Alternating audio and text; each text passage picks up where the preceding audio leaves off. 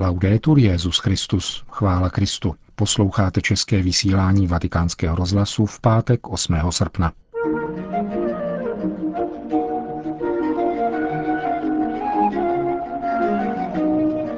Ve vatikánském tiskovém středisku byla představena apoštolská cesta papeže Františka do Jižní Koreje. Kardinál Pel, pověřený reformou vatikánských finančních struktur, přibližuje prováděné změny. Proč papežové před 200 lety nejprve zrušili a po 40 letech znovu obnovili jezuitský řád, uslyšíte v rozhovoru s archivistou generální kurie Tovaryšstva Ježíšova otcem Robertem Danielukem na závěr našeho pořadu, kterým provází Milan Glázer. Zprávy Vatikánského rozhlasu. Vatikán.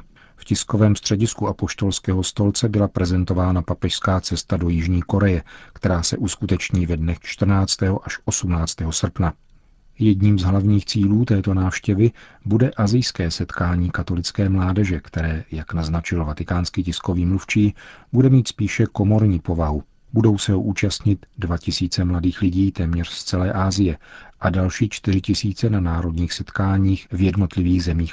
Není to tedy událost, která by z hlediska početní účasti byla srovnatelná s kterýmkoliv světovým dnem mládeže. Otec Federico Lombardi prozradil také genezi nadcházející papežské cesty do Jižní Koreje.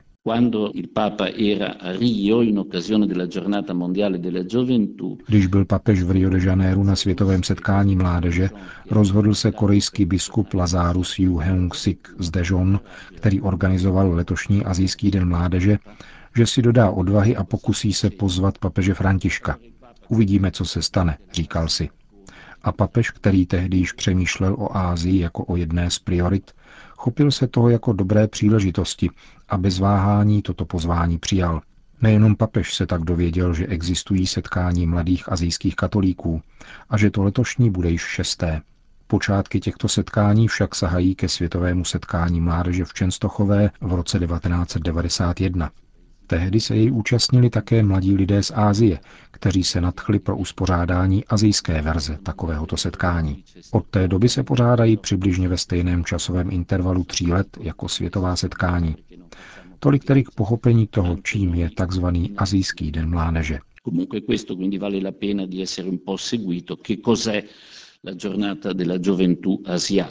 Druhou důležitou událostí papežské pouti bude beatifikace 124 mučedníků.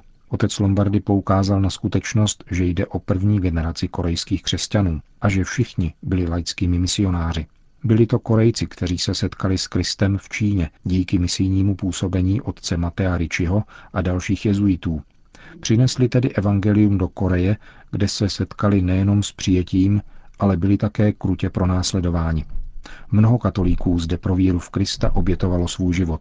Mezi nimi také o něch 124 mučedníků, které bude František letos beatifikovat. Vatikán. Papež František vyjádřil vděčnost Kolumbovým rytířům za to, že čelí pokusům redukovat náboženství do soukromé sféry. Svatý otec doufá, že Kolumbovi rytíři se budou nadále inspirovat Kristovým učením a příkladem, aby pomáhali druhým, zvláště nemajetným a znevýhodněným, a upřímně s nimi soucítili. Napsal státní sekretář kardinál Parolin v poselství k výročnímu shromáždění tohoto nejpočetnějšího laického hnutí na světě, které se konalo v Orlando na Floridě.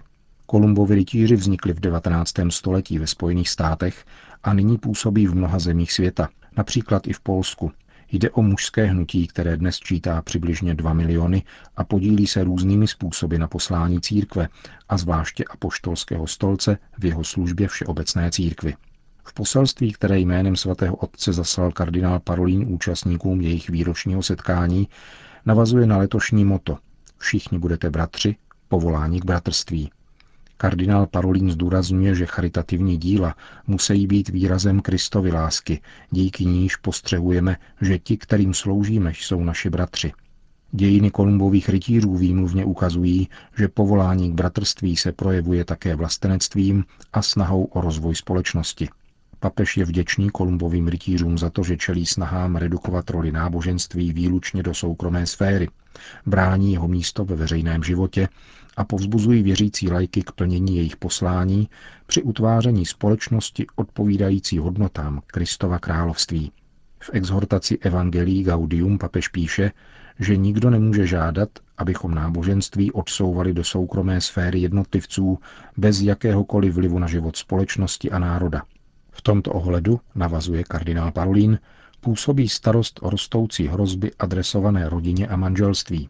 To vyžaduje nejenom bdělost a důsledné veřejné svědectví, ale je zapotřebí přesvědčivě podávat křesťanské mravní učení ve světle zdravé antropologie, stavějící na důstojnosti člověka a na náležitém užívání svobody, darované Bohem. Svatý otec je Kolumbovým rytířům vděčný za přínos ke stálemu vzdělávání ve víře a k růstu občanské odpovědnosti a děkuje rovněž za jejich podporu různým iniciativám Všeobecné církve, související s rodinnou pastorací, jako je pořádání biskupského synodu letos na podzim ve Vatikánu a světové setkání rodin ve Filadelfii příští rok. Vatikán.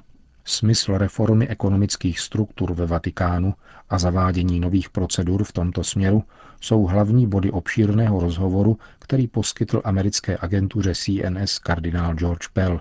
Prefekt ekonomického sekretariátu apoštolského stolce zdůraznil, že vatikánský finanční sektor vyžaduje velkou transparentnost a musí být vyvážen a dozorován světským personálem. Poukázal tak na snahu o ztenčení byrokratického aparátu a také na relativizaci role financí při fungování centrální administrativy církve, čili římské kurie. Zavádíme do života nejlepší možné způsoby řízení. Existují mezinárodní standardy v oblasti účetnictví a hospodaření s penězi. Všechny náležité systémy a procedury, které na celém světě fungují, se snažíme zavést i tady, říká australský kardinál a dodává, že jde mimo jiné o pravidelné kontroly a také zásadu 4 očí. Myslí tím, že jakoukoliv významnou finanční operaci nesmí provádět pouze jedna osoba. Kardinál Pell si je plně vědom, že ten, kdo daruje církvi peníze, očekává, že budou využity k dobrým cílům dobře. Jestliže chceme pomáhat druhým, musíme k tomu mít nezbytné prostředky a čím lépe budeme spravovat svoje finance, tím více dobrého se nám podaří uskutečnit, podotýká prefekt Vatikánského ekonomického sekretariátu s odkazem na vyjádření bývalé britské premiérky Margaret Thatcher. Ta prý kdysi řekla, že kdyby v milosrdném Samaritánovi nebylo trochu kapitalisty, neměl by žádné peníze a nemohl by nikomu pomoci. Budeme moci konat více, když budeme také generovat více, řekl kardinál George Pell.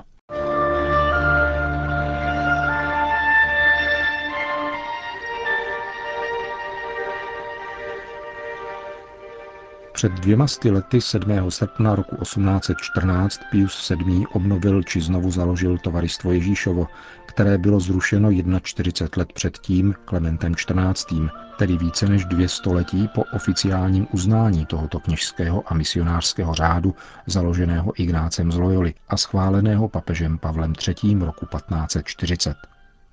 Toto výročí přichází rok poté, co byl na Petrův stolec zvolen poprvé v dějinách církve jezuita Jorge Mario Bergoglio. Otec Robert Danieluk, historik a archivista jezuitské generální kurie, v rozhovoru pro Vatikánský rozhlas přibližuje tento pohnutý úsek dějin Tovaryšstva Ježíšova a vysvětluje jezuitskou vazbu k papežství.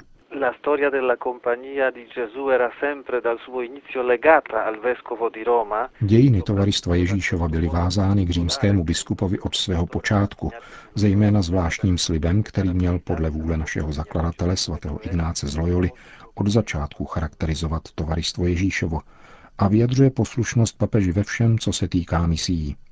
Někteří jezuité, kteří skládají tento poslední slib, jsou označováni jako profesové, a kromě 3 slibů, chudoby, čistoty a poslušnosti, které v katolické církvi skládá každý řeholník, se tedy pojí tímto 4. slibem ještě těsněji ke svatému otci.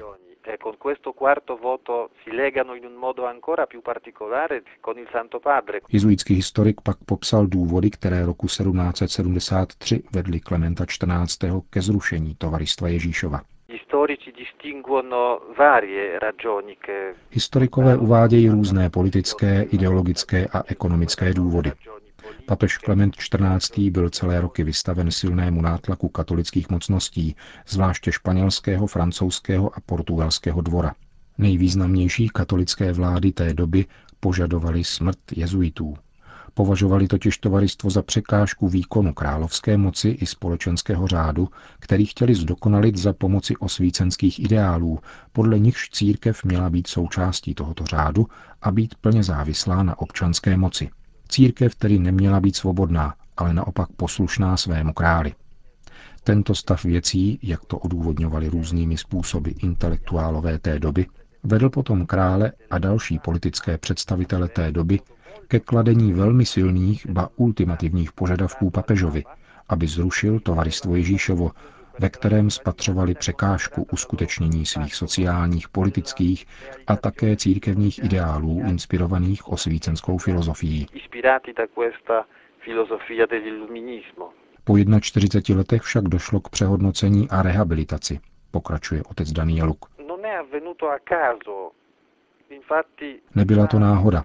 Mezi zrušením a obnovením tovarystva se ve světě změnilo hodně věcí, na rovině politické a také intelektuální. Především to byl výbuch francouzské revoluce a její důsledky, tedy teror, gilotina, změny v politickém a společenském řádu a napoleonské války, vedly samotné krále nebo jejich nástupce k přehodnocení vlastní politiky. Nebyl už takový tlak na papeže. Paradoxně bylo papežství osvobozen od svízelných okolností, od ochrany katolických mocností a tak svobodně znovu zvážilo svoji politiku vůči tovaristvu Ježíšovu. Toto papežství tedy v osobě Pia VII. Prohlásilo, že tovaristvo Ježíšovo může opět existovat na celém světě jako řehole založená Ignácem z Loyoly.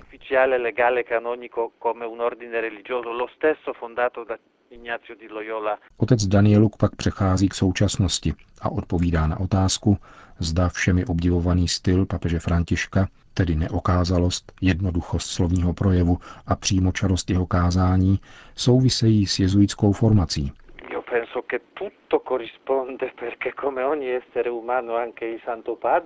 Myslím, že to všechno s tím souvisí, protože jako na každém člověku se také na svatém otci podepisují jeho vlastní životní osudy. Nosíme v sobě svůj život, svoje zkušenosti, svoji formaci a spiritualitu. Zdá se mi, že je velmi obtížné rozlišit, kde je papež jezuitou a kde biskupem, knězem či Argentincem. To všechno jde pospolu. V mnoha jeho textech, kázáních anebo při různých osobních setkáních jsou patrné prvky spirituality svatého Ignáce, jak ji obsahují zejména duchovní cvičení.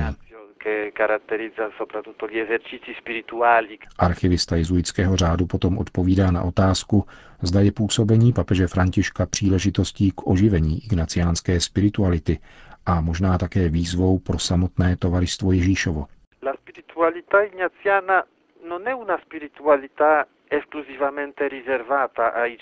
Ignaciánská spiritualita není vyhrazena pouze jezuitům. Duchovní cvičení jsou dobrem pro celou církev. A mnozí papežové ještě před Františkem to opakovaně potvrdili a učinili tak ku prospěchu celé církve. Každá spiritualita je nabídkou a ta ignaciánská je jednou z mnoha, které v církvi existují. Svoji účinnost prokázala v různých okolnostech a epochách a zdá se, že je stále velmi vhodná také pro dnešní dobu. Proto ji papež svým specifickým způsobem v některých bodech tak dobře podává. A myslím, že lidé, kteří mu přicházejí v tak hojném počtu naslouchat, jeho slova dobře přijímají, chápou je a vítají. Totéž platí pro jezuity. My jsme stále částí církve, která se drží ignaciánské spirituality a zpřítomňuje tento duchovní odkaz všem, kdo si jim chtějí posloužit. Snažíme se sledovat svoje povolání tímto způsobem, říká otec Robert Danieluk, archivista generální kurie jezuitského řádu.